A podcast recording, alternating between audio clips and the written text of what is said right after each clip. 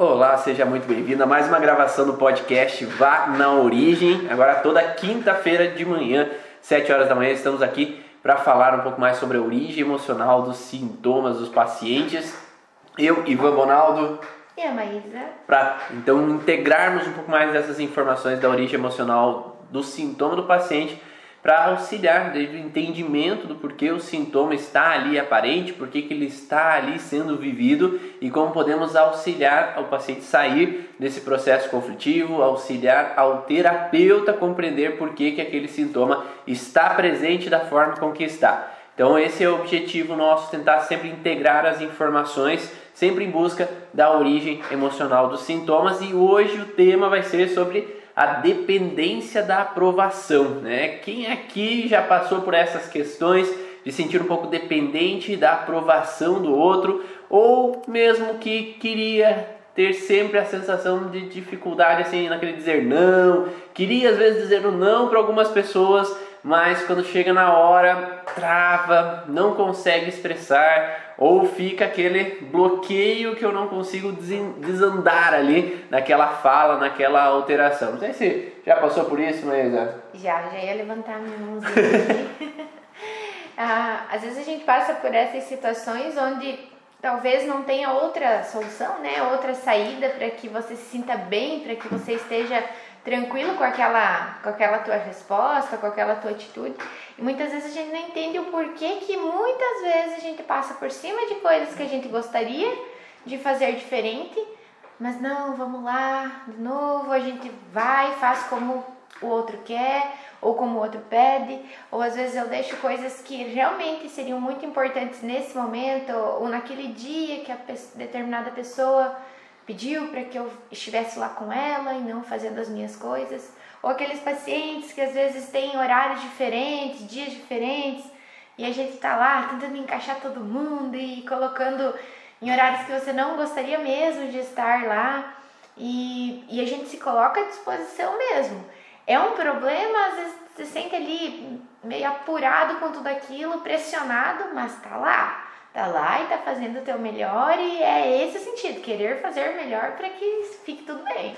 E é isso pode acontecer desde o contexto de terapeuta mesmo, né, nessas relações com o paciente, é, realmente eu atendo até as 10 horas da noite, quando precisar tô ali sábado, domingo, se feriado, às vezes o paciente é, precisar, estamos à disposição ou mesmo no contexto familiar, né? Nós ou os pacientes eles podem viver no contexto familiar essa dificuldade às vezes de dizer não para a mãe, para os filhos, com relação ao parceiro ou à parceira, conseguir às vezes impor alguns limites e às vezes simplesmente poder fazer algo por si. Então, uhum. quantos e quantos pacientes aparecem às vezes no consultório e que relatam essa sensação de não poder fazer nada por si, que a vida inteira, às vezes 30, 40, 50 anos da sua vida gastaram em função dos outros e agora, por exemplo, quando os filhos saem de casa, agora quando às vezes por algum motivo o parceiro não está mais presente ou a parceira não está mais presente, agora eu não sei o que fazer. Isso. Eu não sei o que fazer porque a vida inteira a única coisa que eu aprendi foi cuidar dos outros, fazer para os outros, dizer sim aos outros. E agora, quando é hora de dizer sim a mim mesmo, uhum. dizer sim à minha vida, dizer sim a fazer coisas por mim, agora eu não sei. E o que antes às vezes era uma tortura, era difícil, se tornou a única verdade. E eu não tenho outro caminho, aquela coisa de realmente ficar perdida a gente escuta muitas pessoas reclamarem, talvez, né, de uma vida que levaram, que nunca conseguiram fazer nada, e a partir do momento que quem está de fora olha, agora aquela pessoa vai tomar o rumo da vida dela, vai tomar as rédeas e vai realmente sair daquela prisão, né, do tanto que ela reclamava e tal. E sai da prisão, entre aspas, e não acontece nada, porque ela foi condicionada de que aquilo não estava bom mas pelo menos era o que não tinha riscos. Porque, de novo, a gente fala sobre programas de sobrevivência, né? A gente sempre vai agir de uma forma que é confortável e seguro naquele momento. Um detalhe que é interessante é que, às vezes, a gente, quando vai estudar as leis biológicas, entende que há um programa biológico de sobrevivência instalado baseado na evolução das espécies. Uhum. Então nós temos um programa instalado lá nos ancestrais, macacos, animais e tudo mais. Então aqueles animais que vieram na filogênese antes de nós, que eles acharam uma maneira de sobreviver ao meio, ao ambiente, a tudo que acontecia ao redor. Aí, nesse momento, essa proteção faz com que a gente haja por impulso em alguns momentos para manter a nossa vida. Uhum. Mas a gente vê cada vez mais que existe também programas que são instalados com os nossos ancestrais e programas instalados na nossa vida, que são muitas vezes as crenças que são instaladas como uma forma também de nos proteger, uhum. também de evitar cair de novo numa frustração, numa cilada ou em algum imprevisto. E nisso existem alguns pontos chaves que a gente encontra frequentemente no consultório, que é alguns padrões relacionados a esse meio de sobrevivência. Mas às vezes pode ser o meio de sobrevivência do ambiente. Porque se eu ajo dizendo não para as pessoas, talvez a sobrevivência do ambiente, a sobrevivência do clã, ela corre risco. Uhum.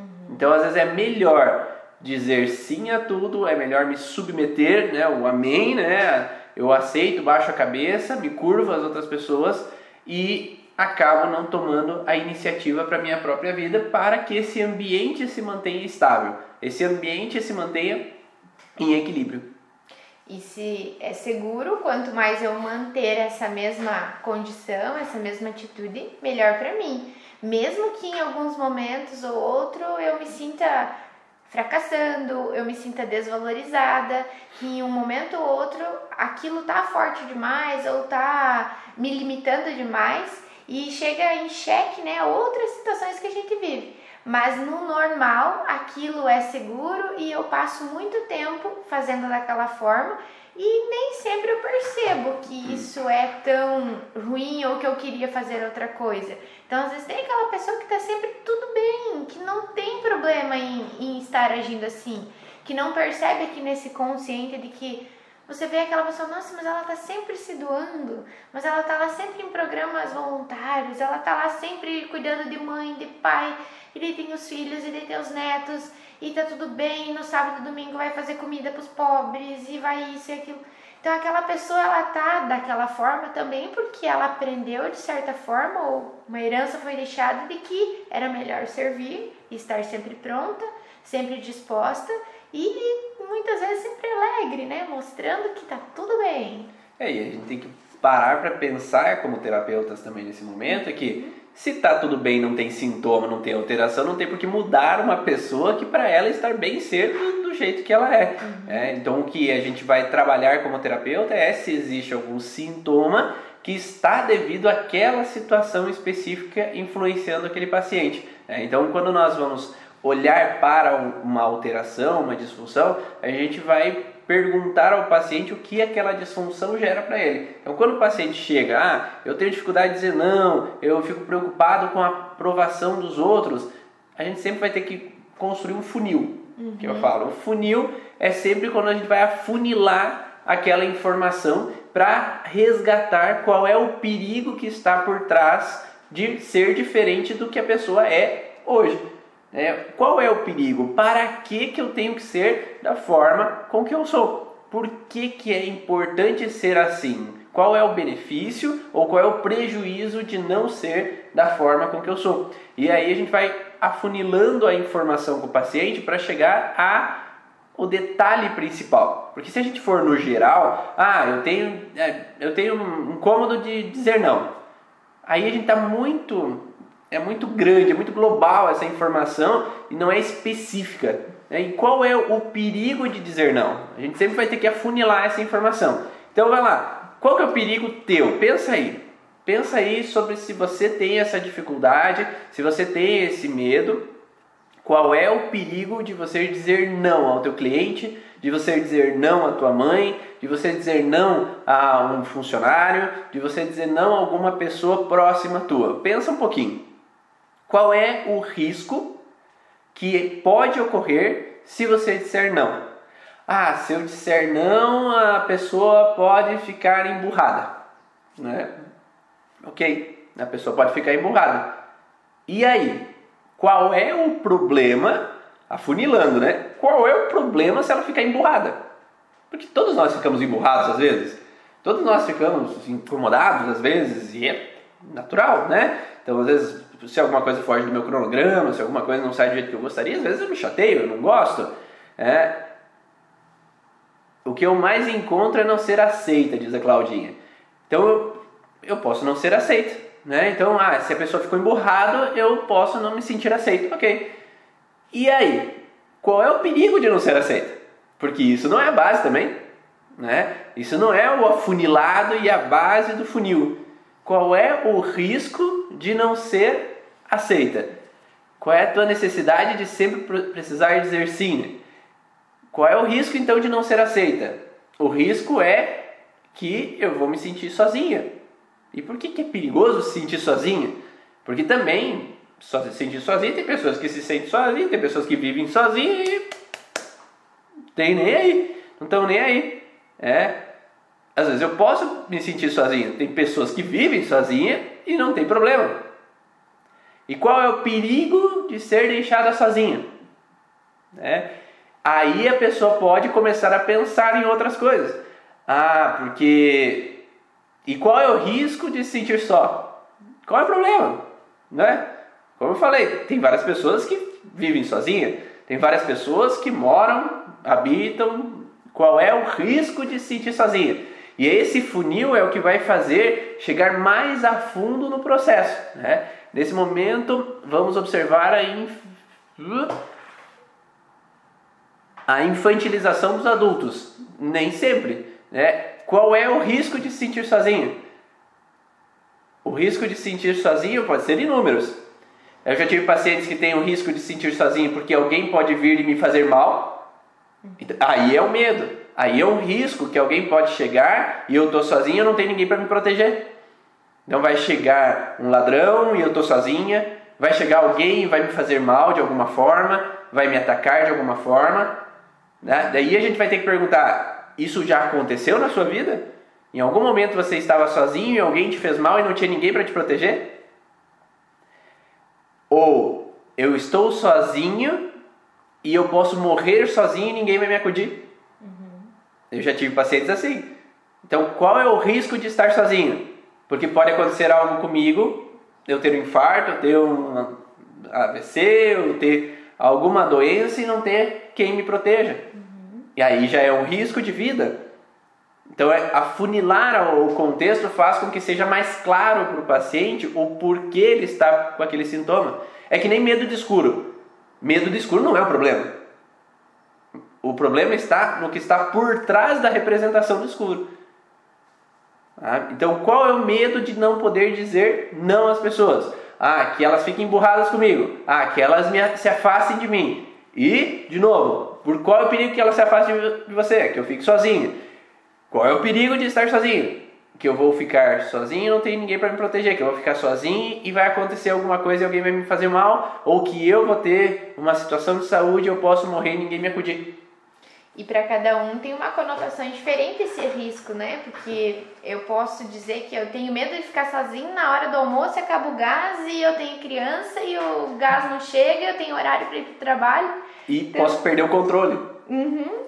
O fato de eu não ter esse controle, eu estou totalmente desprotegida, né? Então eu não tenho saídas para aquele, para aquele momento ali de, de aflição, né? Então não importa às vezes ah, qual é o teor da, da situação, mas para aquela pessoa foi muito importante. Ou mesmo quando a gente não identifica algo na nossa vida, a gente vai ver que não, minha avó também tinha esse medo. Nossa, era é, tão difícil para ela ficar sozinha, parece que estava sempre ligando para alguém. Tem gente que fala assim: nossa, minha mãe inventa história para mim ir lá, vou lá, não tem nada. Ou, ah, ela precisa fazer uma limpeza toda hora, mas é porque ela quer alguém lá junto. Ela tem essa dificuldade. Agora eu vejo que, sabe, que para mim também é isso, né? Esse não dizer não Talvez também seja para mim não me sentir sozinha porque eu quero ter alguém para me ajudar nos afazeres, porque alguém sofreu por ter ficado muito uma criança que foi muito responsável realmente por, por cuidar dos outros, então eu preciso que alguém venha aqui me ajudar com aquela mãe acamada que eu tenho, uhum. então eu tenho que estar sempre chamando meus filhos para me ajudar. com aquele doente, para que eu não tenha de novo aquela responsabilidade, que eu não seja pega de surpresa quando aquela pessoa passar mal e eu não ter como levar, não sei dirigir, preciso ter um motorista. Então, tudo isso pode ser uma, uma situação que para cada um tem uma gravidade diferente, mas naquele momento foi algo muito difícil, inesperado uhum. e que não quero que se repita de forma alguma. Então, aproveitar, Lívia, coloca o tema aí pra gente, pro pessoal que está chegando no Instagram saber. Então, é dependência da aprovação do outro. Então, tema, dependência da aprovação do outro. Também enquanto situações de que dizer não é deixado de lado, né? Então, de novo, qual é o perigo de ser deixado de lado? Uhum. Né? Então a gente não vai simplesmente olhar para esse global, que pode ser inúmeras possibilidades, cada paciente pode sentir de uma forma diferente, é o que aquele paciente vai ter como principal conflito. Ah, porque se a gente colocar, ah, o paciente anterior ele chegou com medo de se sentir deixado de lado, e é porque ele, ao se sentir deixado de lado, é porque ele não se sentia amado. Uhum. Ah, ou porque ele, ao se sentir deixado de lado, ele se sentiu sozinho em algum lugar e em perigo por estar sozinho dentro, sei lá, alguém que foi levado para estudar fora de casa, na casa de parentes e sentir aquele ambiente como hostil. Então, esse sentir deixado de lado é perigoso porque eu posso ser deixado de lado, morar em uma outra casa, em um outro lugar, e aí as pessoas podem. Vamos colocar o tema aqui, fixar colocar então, às vezes me sentir agredido na casa das outras pessoas, me sentir criticado, me sentir longe dos meus pais, sentir falta dos meus pais. Então essa sensação de me sentir deixado pode ter inúmeras possibilidades dependendo do que o paciente vai te dizer. Por isso que é sempre importante assim, o que o paciente diz, não o que o terapeuta acha que é a possibilidade do porquê que ele tem dificuldade em dizer não. Porque o que nós achamos não necessariamente é o que o paciente viveu. E aí vai atrapalhar o processo de correção se a gente deduz uma coisa que não é. Então o objetivo é sempre tirar do paciente, afunilando esse processo, para que ele possa expressar, enfim, qual é a dor dele, qual é o medo dele, qual é o medo mais profundo, a necessidade mais profunda que ele nunca pôde expressar. Medo de não ajudar de melhor forma as pessoas que me procuram. Tá? E de novo, qual é o perigo de não ajudar as pessoas que te procuram? Qual é o medo? Né? Então, aí é muito generalizado. Ah, eu tenho medo de não ajudar as pessoas que me procuram. Tá. E qual é o perigo disso? Qual é o problema de não ajudar? Ninguém consegue ajudar todo mundo. Ninguém consegue dar conta de dar suporte a todo mundo. Qual é o risco de não ser capaz de ajudar todo mundo? Esse não é o problema. É, esse não é o problema de não ser capaz de ajudar todo mundo. Qual é o problema que está por trás de não ser capaz de ajudar todo mundo? Ah, porque talvez eu possa ter medo que alguém vá morrer porque eu não pude dar suporte. Uhum. Aí sim é uma questão, é questão forte. É, ah, tenho medo de não ser aceito. E qual é o perigo de não ser aceito? Sabe? Qual é o problema de não ser aceito? Ninguém aceita todo mundo, nem Deus. Jesus não foi aceito por todo mundo. Ninguém foi aceito por todo mundo. Isso não existe. É, então ninguém vai com a cara de todo mundo. Então, qual é o perigo que está por trás de não ser aceita? E aí é funilando mais ainda, né? De ser julgada como incapaz. E qual é o problema de ser incapaz? Porque a gente não é capaz de tudo. Né? Qual é o perigo de não ser capaz? Vamos lá, funilando, né? Qual é o perigo de não ser capaz? Porque a gente tem coisas que faz bem, outras coisas eu não faço bem. A Maísa faz bem algumas coisas de tipo de trabalho, eu faço bem de outras coisas, a Lívia faz bem de outras, a Cláudia faz bem de outras coisas que eu, eu não faço bem, então a gente não é capaz de fazer bem. Eu não consigo fazer pratos de comida diferentes. Eu tenho os meus pratos que eu sei fazer, outros sabem fazer de outra forma. Então a gente não é capaz de tudo, né? Então qual é o perigo de não ser capaz? Ah, perigo de não ser abandonada. E qual é o perigo de ser abandonada de novo? Que risco tem ser abandonada? As pessoas vêm em vão na nossa vida. De não conseguir ajudar da melhor forma, da, da, melhora do paciente. Qual é o perigo não ajudar a melhor do paciente? De novo, essa não é a base do processo. E, e é isso que tem que fazer no atendimento, é buscar qual é a base, porque se não for claro com o que é a causa do problema, você não vai chegar no porquê, na origem do processo. Então esse afunilar é preciso com todos os pacientes. Ah, eu tenho ansiedade. não me disse nada. Para mim não é nada. Que tipo de ansiedade? Que tipo, como é? Como é que funciona? O que você sente? Por que, que você tem esse medo? Qual é a insegurança? Qual é o perigo? Né? Então é, é afunilar sempre o atendimento para que você possa ter resultado numa sessão. Se você não afunila e coloca, ah, eu tenho medo de não ser capaz de ajudar o paciente da melhor forma. E qual é a melhor forma? E como você quer ajudar?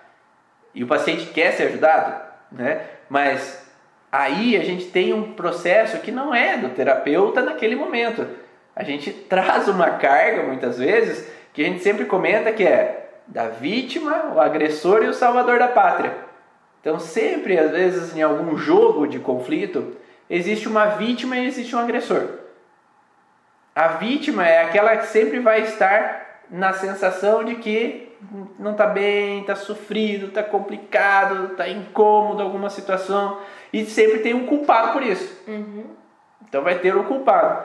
E às vezes lá na infância a gente vai sempre sentir que entre a mãe e o pai, às vezes existe uma vítima às vezes existe um agressor, às vezes esse, esses, eles invertem o agressor e a vítima, mas sempre tem uma vítima e o um agressor. E o terapeuta quem é? Aquele que tem que salvar, né? Tem que dar um jeito naquela situação.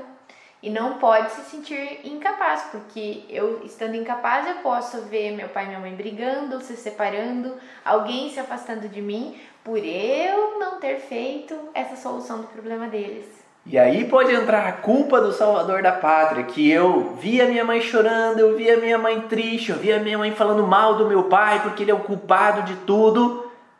E às vezes a vítima pode ser o agressor, uhum. às vezes quem é culpado, às vezes nem é o pai.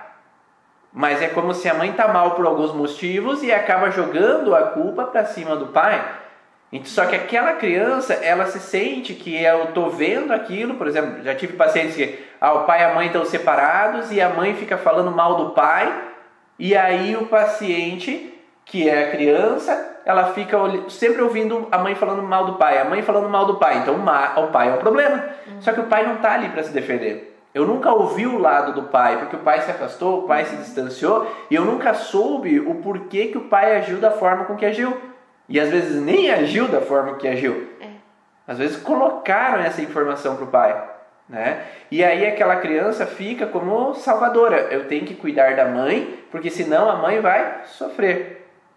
E aí, como salvador da pátria, quando eu me sinto incapaz de melhorar minha mãe, deixar ela bem, deixar ela feliz, eu me sinto culpado. Só que às vezes a responsabilidade não é minha, eu não sou o adulto de casa. É a mãe que deveria cuidar de mim, independente se o pai morreu, se o pai às vezes está acamado, se o pai às vezes se afastou de casa, separou, ou se a mãe se afastou de casa. Então, nem sempre é fácil. Não estou falando que ah, é fácil, aconteceu a morte, eu estou no luto e agora eu sou super-herói que eu não vou sentir nada e meu filho vai ficar bem. Não, às vezes a gente sofre, a gente passa por frustrações, passa por incômodos. Só que nesse momento aquela criança tem que deixar claro para aquela criança que ela é a criança. Uhum. Só que às vezes existem avós, às vezes existe tio que fala assim: seja forte para tua mãe, porque a tua mãe vai precisar de você. Agora, Agora... você é o homem da casa. E aí vem um sentido de responsabilidade de que eu tenho que dar conta de deixar minha mãe sempre feliz, uhum. deixar minha mãe sempre bem. Então, qual é o perigo de não ser capaz de melhorar o paciente? É que ele fique mal, que ele fique triste e eu me sinta culpado de não ter protegido como eu queria ter protegido minha mãe. E às vezes o terapeuta tem que às vezes olhar lá para trás e ver qual é a carga do passado que está sobre os pesos dele hoje na consulta, que dá responsabilidades que não é dele. Exatamente. E a gente olha para pacientes e geralmente a gente tem padrões com outras pessoas juntos, né? Por exemplo, as mães, né? Tem aquele peso sobre os filhos, de que os filhos têm que estar sempre bem, de que eu tenho que estar, eu não posso deixar eles sofrer, porque eles não podem passar vontade de nada. A gente sempre tem uma desculpa, não, porque eu tive falta lá atrás, hoje vou dar tudo para eles. E às vezes você vai ver que você simplesmente não quer ser a culpada de um dia, às vezes até um sentimento que você tem quanto aos teus pais, você ser hoje daí aquela culpada, aquela aquele agressor, aquela pessoa que não pôde dar tudo que teus filhos gostariam. Então eu preciso fazer tudo por eles para que eu não me sinta em algum momento culpada ou deixando a desejar. Então aquilo que eu puder fazer, eu vou fazer, mesmo que não esteja no meu alcance, mesmo que eu é, às vezes vá tratando eles de uma forma que também não é legal. Então eu vou fazer disso para que simplesmente eu me sinta bem e lá no final eu seja reconhecida por isso. E muitas vezes o máximo que você faz ainda não vai ter o reconhecimento, você se frustra e as coisas saíram do controle da mesma forma. Se te incomoda, é algo que precisa ser olhado, que é, de, é demais, tá um excesso, não, é um cuidado. Nossa, eles não sofrem nada, eu tô sempre levando médico, eu tô sempre dando tudo. Nossa, eles não têm sofrimento, mas tem lá uma criança agressiva, tem lá uma criança chorona, tem uma criança que tá com muito medo, uma criança que tá muito teimosa, e você vai ver o pai e a mãe ali estão fazendo, não, mas eu dou de tudo, eu faço de tudo. E às vezes o excesso ali é onde a gente precisa ir buscar o que é que está acontecendo, qual foi o probleminha, para que hoje você se sinta realmente tendo que fazer de tudo e ainda não é o suficiente, porque em algum, algum lugar a história, acorda a história, né? A Paula fala que o terapeuta deve, precisaria tratar também para ser neutro nos atendimentos. Uhum. Quando a gente não é neutro, a gente acaba adentrando ao processo aí acaba entrando uma disfunção, né? E aí quando a, a Maísa coloca desse excesso que a gente faz, a gente tem que lembrar que a gente é o espelho dos nossos filhos, né? Então, os filhos eles vão se espelhar nos pais. Será que você, como pai, você gostaria de ver o teu filho abdicando da vida para sempre cuidar dos outros? Né? Porque se você é o exemplo, Será que é esse o exemplo que você quer para ele? Será que você quer que ele abdique da vida? Será que ele, você quer que ele faça sempre as coisas tudo para os outros e não nunca viva a vida dele? Porque tem pessoas que fazem assim, né? Eu vou trabalhar a vida inteira porque assim eu vou deixar um legado para meus filhos. E o que, que eles aprenderam? Que às vezes eu tenho que trabalhar a vida inteira para receber, para deixar um legado para os filhos e às vezes não vou aproveitar também ou vão usar tudo, mas não sentir aquilo como deles, não aproveitar aquilo de uma forma plena, realmente que saibam lidar com aquele dinheiro, saibam lidar com aquilo que foi recebido. Então esse dar, dar demais também faz com que, se eu digo não, eu digo sim, sim, sim, to, não, to esse presente, porque eu tenho uma culpa, porque eu não quero que eles sofram, uhum. eu não quero que falte nada para eles, então eu dou, dou, dou. Só que quando eu também não imponho os limites, uma hora eles vão querer mais do que eu posso dar. Uhum. E aí vão ficar frustrados porque a criança ela tem que saber ter as frustrações dela. Ela tem que saber que na, nem sempre é possível algumas coisas. Uhum. Porque a partir do momento que ela vai aprendendo isso, se o mundo não lhe dá o que ela quer, ela vai saber lidar. Porque se às vezes o mundo não der o que ela der, o que ela quer em algum momento, aí a frustração vai ser grande, pode entrar numa depressão, pode entrar nas frustrações, nas raivas, nas explosões, porque em algum momento eu não tive o que eu queria. Porque sempre eu tive, sempre eu ganhei. Então a gente tem que aprender também a saber é, o parâmetro, até que ponto eu posso ir, até que ponto eu não posso ir. Uhum. Né? Então dentro, eu vi num livro uma vez, nós temos uma moldura e ó, o filho, até aqui nessa moldura e até aqui na moldura você pode fazer, brincar, se divertir. A, a partir daqui, cortar a cortina já não. Né? Uhum. Ou passou aqui, ó, já fazer essa sujeira na cama também não. Uhum. Então, até aqui você pode. Então, ter a liberdade em um certo ponto, mas também tem que ter os limites e saber o que pode ou não fazer em alguns determinados momentos. Então, aprender desde cedo esses limites ajuda eu também saber que nem sempre as coisas acontecem da forma que eu gostaria. E de certa forma, essa, essa situação menor, que hoje eu aprendo a lidar, que eu não vou ter o brinquedo, que não vai ser tudo na hora que eu quero, que tem o horário para dormir, lá na frente, quando existir essas situações que às vezes parecem tão pequenas, às vezes a gente julga, escuta pessoas falar: Nossa, mas teve uma vida tão boa, agora por uma coisinha tá lá em depressão. Sim, realmente, porque talvez a vida veio tão boa, ele se sentiu sempre tão à vontade, tão confortável, que uma, uma pequena frustração tão pequena fez aquela pessoa eh, realmente desmoronar, cair num problema que não tem solução, porque lá atrás alguém trazia solução. ou ele tinha solução muito fácil, era só ele dar um gritinho, era só ele fazer um, um chorinho, ele fazer bonitinho, cara bonitinha também ganha as coisas, né? Então, assim, agora não adianta mais, né? Fazer um agradinho, agora não adianta mais chorar. A vida de adulto chegou e o que, que a gente faz, né?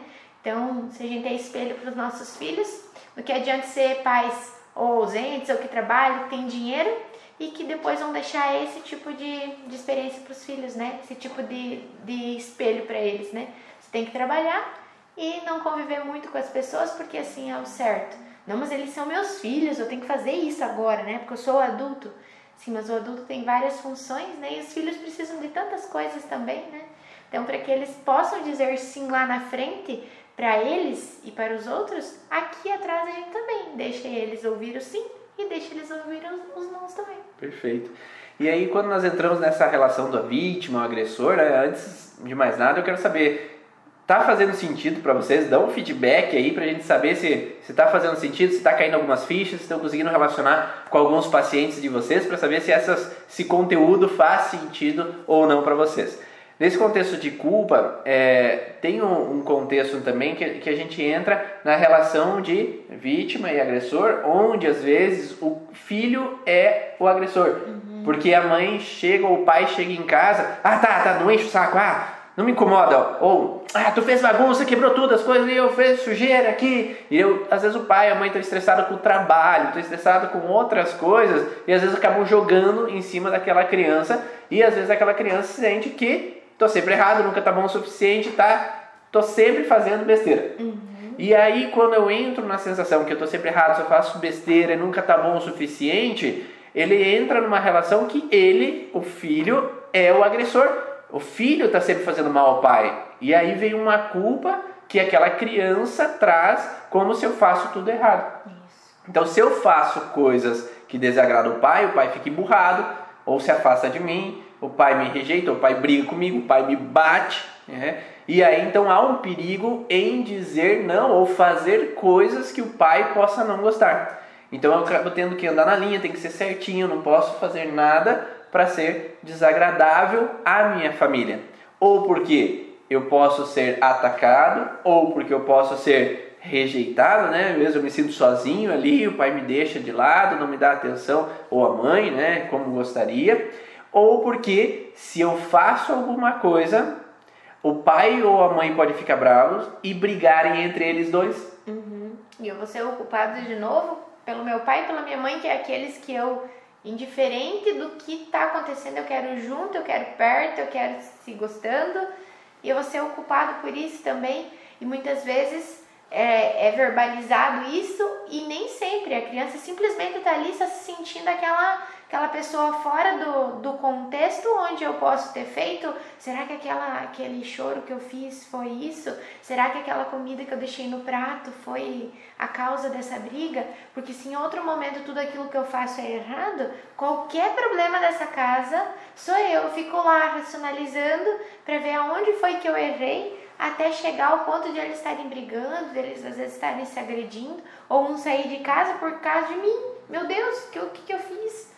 E aí fica cada vez mais complicado tomar decisões, né? Porque uhum. se eu tomo qualquer decisão, se eu faço qualquer coisa, eu sou culpado, é melhor não tomar decisões. Uhum. É melhor não tomar iniciativa. É melhor não confrontar as pessoas, porque pode dar problema. Então a prioridade é a manutenção do equilíbrio familiar, que a família esteja bem, todo mundo feliz, todo mundo unido. E aí, se está todo mundo unido, eu sei que todo mundo está feliz, todo mundo está bem e o risco acontece. Uhum. Eu já entendi pacientes que é, eles traziam a percepção de que a mãe ameaçava a chantagem emocional, né? Ah, eu vou me matar também. Ah, eu vou embora. Ou o pai falava, é, eu vou embora. Ah, não serve para nada. Ou eu vou matar vocês se vocês continuarem fazendo isso. Então há uma ameaça que gera uma interpretação de risco. Então, se a mãe fala, ou eu vejo que a mãe não está bem, que ela ameaça fazer algo contra ela mesma, eu vou ter uma intenção de andar na linha, ser certinho para que a mãe não morra. Uhum. Porque se a mãe se eu aprontar alguma coisa, se eu fizer alguma coisa, a mãe vai morrer.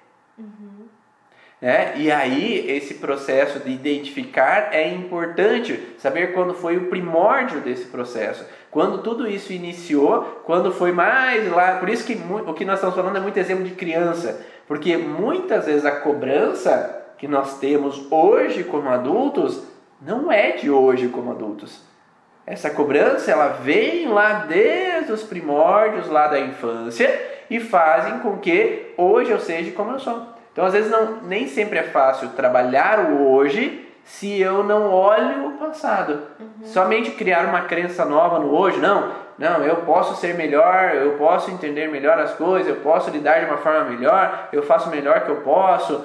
Entender e tentar mudar nem sempre é fácil, porque lá visceralmente, lá no ressentir mais profundo, existe uma crença instalada que um programa instalado, como a gente diz, que errar a mãe vai se matar, ou errar as pessoas vão se afastar de mim, né? E ela para aquela criança era um risco. Hoje, como adulto, pode não ser um risco.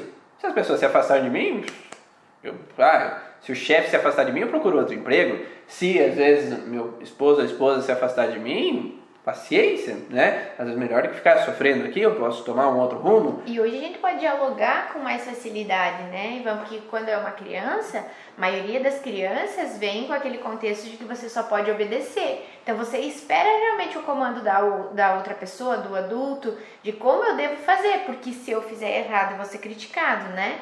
Então eu preciso esperar o comando da pessoa que é adulta ou aquela que só faz certo, né? Aquela que é a capaz se eu sou, sou errada, eu vou esperar alguém que é sempre correto falar para mim o que, que eu devo fazer. Então eu espero esse comando vir porque a criança tinha esse comportamento. Mas hoje, como adultos, nós podemos conversar. Se existe alguém se afastando, se existe um problema no relacionamento, a gente pode sentar e conversar. Não precisa simplesmente sentir que aquele medo de que estamos nos afastando, isso vai ser uma separação. Eu já vi isso na minha vida acontecer. Alguém foi embora, alguém faleceu uhum. e esse, esse clima estranho aqui quer dizer alguma coisa.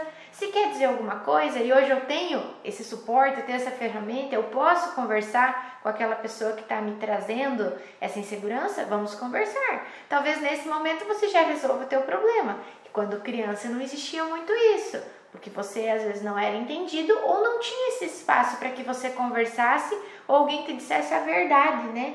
Tem muito isso também, de dar essa iludidinha, de colocar outra coisa, para que não, eles não entendem, então é melhor não deixar ele sofrer. E quanto mais eu vou crescendo, mais eu vou levando aquilo que é, não posso sofrer, é melhor nem querer saber mesmo. Eu não vou conversar com ele porque que ele tá bravo, porque é melhor deixar assim, e os problemas vão se acumulando. Então eu posso conversar, eu posso dialogar, eu posso procurar ajuda aí para terapia, ver onde é que tá isso, né? Sim. E lembrando assim que é um diálogo, não é uma briga, né? Porque às vezes se eu quero conversar sobre o problema, mas já começo alterando a voz, já querendo impor alguma coisa, não é um diálogo. Tá? Para que quando possa se entender, que seja uma conversa, né? Que esse possa ser um entendimento de um diálogo. Ó, eu estou sentindo isso. É, eu sei que não deveria sentir isso, mas eu quero te expressar que eu estou sentindo isso por causa disso, daquilo, daquele outro, né? Uhum. Eu, não culpando a outra pessoa, não julgando a outra pessoa, porque aí gera uma discussão que não é o objetivo. A Juliana coloca ali que atendia uma criança que toda vez que ia para a escola começava a chorar e não queria ficar mais na escola porque a mãe ameaçava dizendo: um dia vocês vão chegar em casa e eu não estarei mais aqui. Então, como uma criança vai para a escola tranquila. tranquila se há uma ameaça. Né? Eu tive uma criança que eu atendi que a professora falava, e a criança era adotada, e a professora falava: Ó, se você não parar, os teus pais não vão vir te buscar, os teus pais vão te abandonar. Então a criança já tinha a informação dentro dela de abandono. E aí, trazendo a informação repetida ali naquele padrão de ameaça da professora, gerava uma insegurança, gerava a criança voltar a fazer xixi na fralda, né? Voltar a fazer xixi na, na cueca naquele momento, né? E ter que usar fralda de novo porque há uma interpretação de perigo de perder o meu território, né? De novo, de novo, de novo. Então, por que que é a gente tem que olhar para o anterior, para o programa que foi instalado, porque só olhar o desencadeador não resolve a situação por completo. Tem que olhar o que aconteceu de início que trouxe essa informação. Qual foi a primeira situação que eu possa ter tido medo de me rejeitarem? Às vezes pode ser quando descobriram que estavam grávidos. Uhum. Quando o pai e a mãe descobriu que estava grávido de mim, não era o momento, financeiramente não estava bem, ou era antes do casamento, ou eu não, queria, não queriam ter mais filhos. E aí aquele primeiro impacto gerou medo na mãe e no pai, gerou um pensamento interno na mãe, gerou uma rejeição à fala do pai, gerou medo da mãe que o pai não assuma aquela criança, gerou medo do julgamento das outras pessoas com relação a eu estar grávida. E, e aí, aquela ali criança. já se tornou um erro, né? Hum. Ali eu já sou culpado por algum problema na vida dos meus pais. E não é por má intenção da mãe e do pai também, né, naquele momento, porque para eles também foi insegurança, hum. também foi um impacto de preocupação, também gerou uma sensação de fugir do cronograma. Uhum. Então é, é, acolher o que aconteceu, né? Então quando a gente olha para isso, ah, teu pai te rejeitou quando você nasceu, né? Deve ter sido isso tu não resolveu nada, porque tu tá, como terapeuta, tu tá botando mais culpa no pai e gerando de novo uma encrenca entre vítima e agressor. O paciente não é vítima, o paciente é o adulto da história agora. Uhum. O paciente tem que ser responsável pela sua própria vida. Se é uma criança, que os adultos entendam que eles são os responsáveis pela vida daquela criança. Então, é dar responsabilidade a quem é responsável naquele momento. Então, se o adulto é o adulto, culpar o pai ou culpar a mãe pelo que fizeram deixaram de fazer não vai resolver nada. Porque daí o paciente vai continuar sendo a vítima da história, a criança da história, ao invés de ser o adulto que assume a responsabilidade pela sua própria vida, que às vezes se os pais erraram naquele momento, ok, erraram, isso é passado, agora eu tomo o controle da minha vida. Como paciente, ele toma o controle de tomar as decisões, de fazer o certo, a direção correta, o caminho que ele almeja. E não simplesmente continuar a vida inteira, ah, meu pai me abandonou, minha mãe isso, minha mãe aquilo, e aí não resolveu nada porque a mágoa continua, a frustração continua e não sai do processo. É acolher aquilo que se passou por algum motivo eles viveram da forma com que viveram, por algum motivo aconteceu da forma que aconteceu, mas agora já passou e agora eu posso ter um caminho diferente a partir de agora. É fácil? Nem sempre é fácil, porque às vezes acontecem atrocidades, acontecem grandes situações né, que acabaram incomodando. Mas como a Paula coloca ali, é, se o paciente já vem com a frustração de abandono e aí o terapeuta fala mais ainda ah, que teu pai abandonou e realmente isso é a causa dos teus problemas, a frustração só aumenta, só engrandece e o sintoma não sai. Uhum. Porque ele continua lidando com a situação da mesma forma como vítima da situação. E sem contar que teu, até aquele comprometimento, aquele sintoma que a pessoa vem trazendo, ele pode até aumentar, porque eu só troco o culpado, né? Às vezes eu venho com essa necessidade de dizer sim para todo mundo, então para mim não ser o culpado. E eu chego e culpo alguém, então eu falo, ah, tá, você não quer ser culpado porque teu pai te criticava, então teu pai é o culpado dessa situação. Então você só trocou o culpado e continuou tendo um culpado, uma vítima, só trocaram as cadeiras e eu posso ter então um tipo de sentimento diferente, mas o meu problema, meu conflito, meu sintoma continua ali. Então é, a gente não vai ajudar se a gente reforçar aquilo que às vezes o paciente trouxe para você. Não, eu tenho uma mágoa, meu pai, meu pai, hum, verdade. Foi bem feio que teu pai fez. Não vai resolver. O fato de a gente ressignificar é dar outro significado para aquilo que não se muda mais. Sim. Aconteceu as críticas lá atrás, aconteceu uma gravidez indesejada? Sim, aconteceu, mas lá atrás teve uma repercussão. Hoje, o que, que você vê quando você vê teu pai e tua mãe mais velhos, você é adulto, você é amado, você foi acolhido depois que nasceu ou durante a gestação, ou aquele medo que a tua mãe teve da repressão dos outros não aconteceu? Ou passou, tá tudo bem. A gente precisa dar um novo significado para a partir daquele momento não fazer mais mal como fazia antes. O fato de a gente só encontrar então a culpa desse teu problema não vai levar nada, só vai levar mais peso para casa essa pessoa ficar remoendo outros problemas ou aumentando aquele que ele já te levou. Ou que possa ser aquele processo um aprendizado para que eu possa transformar a vida de outras pessoas que sofrem da mesma maneira. Uhum. Então, que eu possa transformar a dor em evolução e auxílio a outras pessoas que sofrem com a mesma dor. Porque eu tenho experiência, eu vivi aquilo, agora eu cresci, eu evoluí, né? Quantas pessoas que às vezes passam por acidente, às vezes têm problemas de, de paraplegia, têm problemas e, e às vezes superam e se tornam palestrantes e se tornam motivadores de outras pessoas, que se tornam fazendo trabalho voluntário para aquelas pessoas que teve, tiveram o mesmo problema. Ah, eu tive câncer e agora vou ajudar as pessoas que tiveram câncer. Eu tive tal, ah, eu fui abandonado e agora eu construo uma casa abrigo para cuidar de crianças abandonadas. Então que aquele processo de frustração se transforme em motivação para que eu possa gerar uma qualidade para outras pessoas, uma qualidade de vida àqueles que vieram com aquelas mesmas experiências. E aí eu já ressignifico aquele processo também, porque assim eu transformo vidas. E aí uma coisa interessante é que a gente está chegando no Natal, então aquele processo que talvez eu não tive, que foi às vezes uma aprovação, que foi um elogio, que foi um presente que eu idealizei,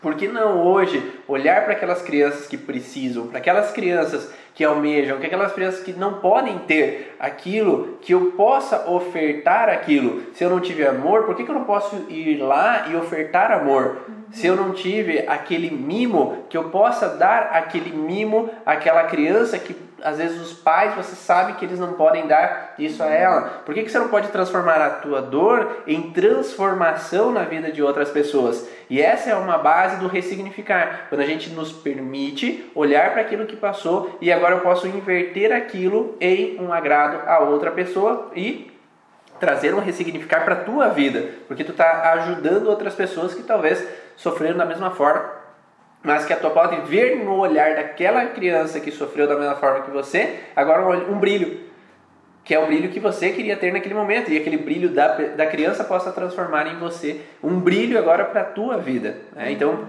perguntaram antes, como ressignificar?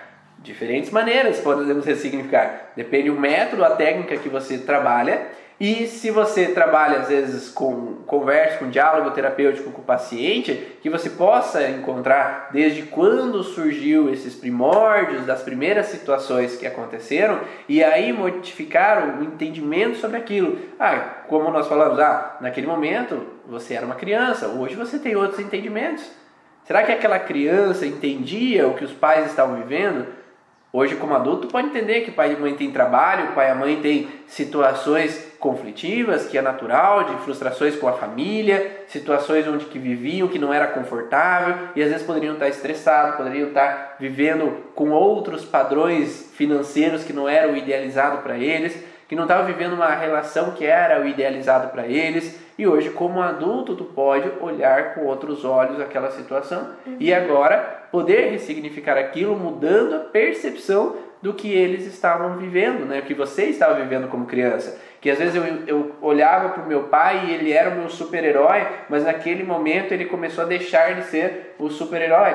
Ao invés dele ser o Batman, ele começou a virar o Coringa agora. Então eu comecei a ver o pai agora como Coringa.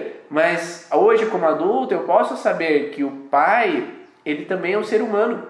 Uhum. Ele não é um super-herói. Ele era naquele momento, mas hoje como adulto eu posso saber que, como a Maísa falou, ele pode falhar, ele pode errar, ele pode viver frustrações, ele pode ter as dores dele em alguns momentos também, pode ter dificuldades financeiras, profissionais, e que agora quando eu adulto eu posso compreender aquilo, eu posso acolher meu pai de uma forma diferente e posso aceitá-lo da forma com que ele é. É, enquanto eu não aceito ele como criança e permaneço a vida inteira assumindo esse papel de criança que não aceita aquele pai que não é o super-herói, eu fico na infantilidade a vida inteira. E essa infantilidade é o que me impede de crescer e ser o adulto liberto dos meus conflitos. Faz sentido para vocês? Está dando faz sentido essas representações? Não sei se é isso que vocês veem no consultório também. E quando você consegue, entre aspas, né, perdoar esse pai ou entender a forma como ele agiu com você lá, lá atrás, você passa a entender que você também pode ser como seu pai, alguém que falha, alguém que nem sempre supre as necessidades de todo mundo, que nem sempre você consegue dar aquele teu 100%, aquilo que você uhum. imagina que você teria que ter feito pela outra pessoa, pelo teu colega, pelo teu filho, pela, pelo teu marido. Então, quando você deixa para lá ou quando você consegue entender que aquilo não era uma culpa e sim uma necessidade daquela pessoa em trabalhar, em, em ser mais é, agressivo com você, de ser uma pessoa um pouco mais ausente, mais fechada. Meu pai não falava comigo, minha mãe só me batia. Quando você começa a entender que mesmo que é, não seja bom, nunca vai ser bom essa lembrança, mas que você ressignifique isso e entenda que ela tinha aquela experiência, ela tinha aquilo para te dar naquele momento. Os pais sempre vão ser os, as, os melhores que podem ser para você naquele momento. Quando você consegue entender isso, você também vê que tá tudo bem se eu fizer algo assim. Eu sei que não é bom agir daquela forma, então eu já tenho uma experiência para mim ser diferente. Eu não vou negar ninguém, excluir ninguém e nem querer repetir. Então, se eu não perdoo os erros das outras pessoas, como que hoje eu vou me perdoar quando eu erro? Então, eu sou aquela pessoa de ferro, que realmente quer fazer tudo, dá conta de tudo, daí no pequeno erro, na pequena falha, no pequeno tropeço, é algo muito grande, eu não consigo mais levantar. Então, se eu deixo aquilo que está no passado com a carga também de quem deve estar, deixo para lá aquela situação de sempre ser a vítima ou a criança da história, eu cresço hoje e posso tomar conta da minha vida do jeitinho que eu posso. Não a mais e nem a menos do que aquilo que eu posso dar. E quantos pacientes que chegam, às vezes no consultório, ou amigos que falam que ah, depois que eu tive filhos, que eu reestabeleci o relacionamento com meu pai e com a minha mãe. Porque agora eu sei como é ser pai, agora eu sei como é ser mãe. E aí eu posso entender, enfim, por que, que meu pai agia da forma que agia, entender, enfim, porque minha mãe agia da forma com que agia. Porque, enfim, agora eu compreendo estando na pele como eles naquele momento. Uhum. Uma coisa que a Paula fala ali que para encontrar os porquês a gente precisa entender as necessidades que não foram acolhidas daquela criança. Então, quando aquela criança viveu a sensação de julgamento, de ataque, de crítica, de injustiça, de abandono, todo o processo de rejeição, é o que era a necessidade mais profunda, o que, que ela gostaria de compartilhar, de dizer, de falar, que ela não pôde naquele momento que ela viveu o conflito.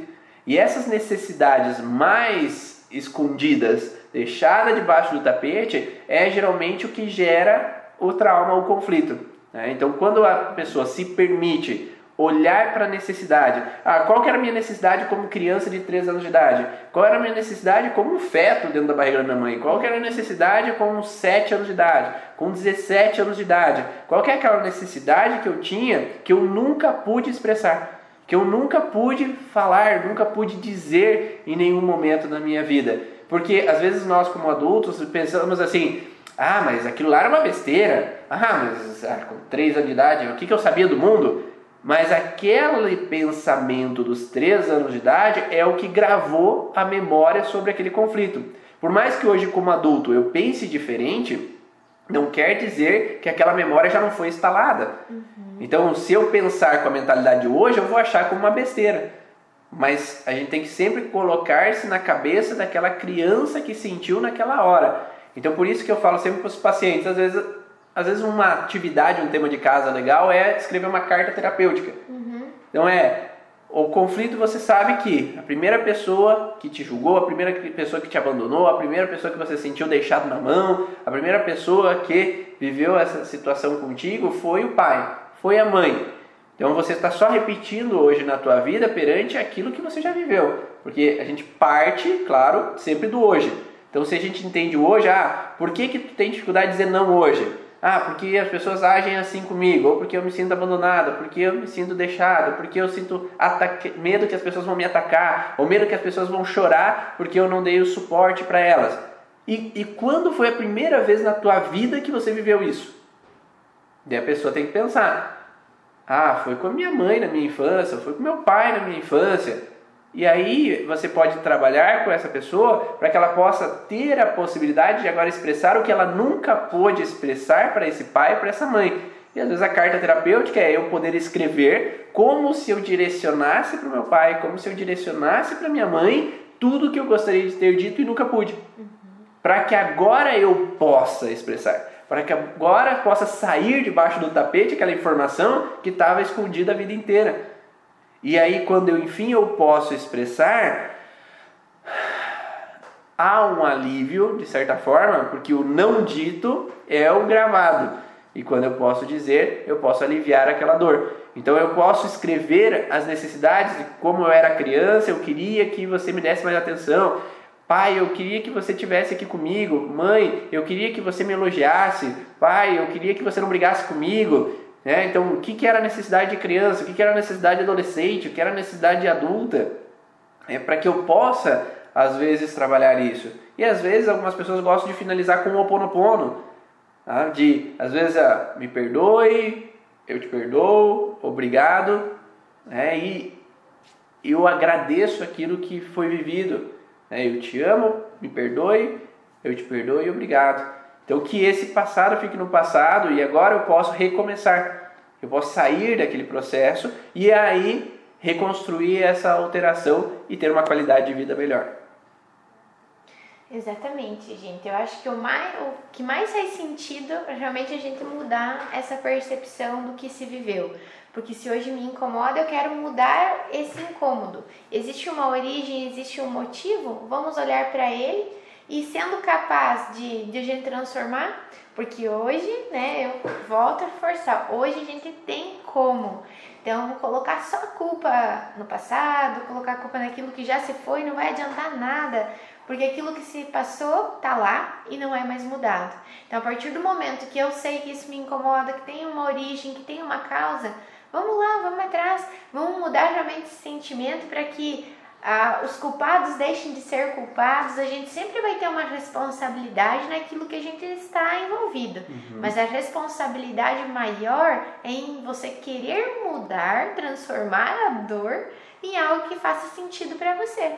Porque dor não faz sentido para ninguém. Se você perguntar para alguém, ainda pode existir um programa de sobrevivência instalado que é melhor ele continue, que ele continue com aquilo, mas incomoda ele. Então, para ele não faz sentido nesse momento. Vamos mudar isso, vamos alterar isso. Tirar essas cadeiras aí de vítima, de culpado e agressor, porque se precisa dessa dupla brigando, precisa um salvador da pátria, ninguém vai ficar confortável nessas situações. Todo mundo poderia ter sua liberdade, seu livre-arbítrio para decidir, para tomar suas escolhas e parar de colocar, às vezes, aquela culpa naquilo que já aconteceu, em alguém que dita o que eu tenho que fazer, porque lá atrás eu vivi isso. Então, se você é consciente de que lá atrás tu viveu isso e que agora você é assim por causa daquilo, tá fácil. Vamos lá, vamos trocar. É uma brincadeira, né? Nem sempre é fácil, mas é, muitas vezes é difícil, mas tem como a gente fazer e tem como a gente ir aliviando. Talvez não é de um dia para o outro que tudo mude, mas que as coisas aliviem e que cada alívio, cada peso que é tirado daquele conflito, das suas costas, te deixa com mais vontade de continuar. Continuar a ser melhor, continuar a buscar uma vida mais tranquila, com mais bem-estar, com mais paz, consciência. E o princípio é que eu possa olhar para aquilo. Né? E a partir do momento que eu entendo que aquilo possa ser uma causa dos meus sintomas, que eu possa olhar para aquilo e agora dar o primeiro passo para que eu possa sair daquela situação. Obrigado, Mariana. Obrigado, Paula, pelos relatos aí. Muito legal. Então, quando a gente consegue entender, a gente pode transformar a nossa vida e a vida dos nossos pacientes. E vamos lá. Se você gostou, se você achou, tem um insight aí sobre essas informações, faz um print aí da tela. A gente vai ficar uns segundinhos parados aqui para você ficar um, fazer um print e compartilha no Stories e coloca o teu insight para que outras pessoas também possam olhar, outros terapeutas também possam buscar essa informação e também possam chegar no entendimento dos porquês dessas dificuldades, dizer não, porque essa dificuldade às vezes em seguir em frente e aí poder transformar aí mais facilmente a vida dos pacientes deles. Então vai lá, 3 segundos. Cara de bonito! Manda lá pra gente, marca a gente e a gente vai adorar isso. Espero que vocês tenham gostado de todas essas informações. Aqui foi a gravação do podcast Vá na Origem, toda quinta-feira, 7 horas da manhã. A gente grava e depois disponibiliza no Spotify, no Deezer, no iTunes. Então vai lá no Spotify, procura podcast Vá na Origem e baixa o áudio para que você possa ouvir mais essas informações. Tem vários conteúdos lá que você pode baixar e ouvir. Um grande abraço para vocês. Aqui quem falou foi Ivan Ronaldo e a Maísa. Tchau, uma ótima quinta-feira.